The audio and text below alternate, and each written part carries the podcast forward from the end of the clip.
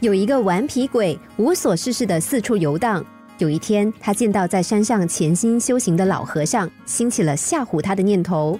于是，顽皮鬼变化成无头鬼，走到老和尚的面前。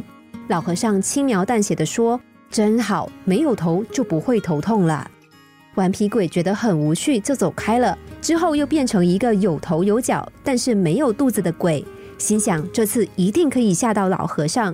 老和尚看了看，说：“好棒哦，没有肚子就不会肚子饿，再也不用费心找食物了，真是幸福。”顽皮鬼气呼呼的走开，想了好久，终于想到变成一个没有五官的鬼，就不信还吓不倒老和尚。老和尚还是淡淡的说：“没有耳朵就听不见扰人的噪音，没有眼睛就看不见人间的丑陋，没有鼻子就不会流鼻水。”没有嘴巴就不用辛苦的说话，真是值得高兴。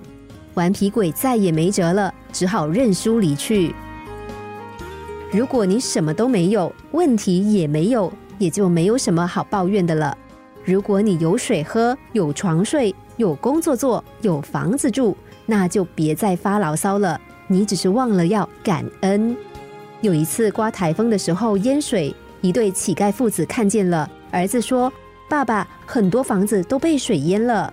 爸爸说：“嗯，不单是房屋、装潢、衣服、车子都泡汤了。”儿子说：“还好，我们没有房子，也没有东西，不必为淹水担心，也不会蒙受损失。什么都没有，就什么都不会损失。”有位教授曾在一年内遭窃三次，之后他有感而发的说。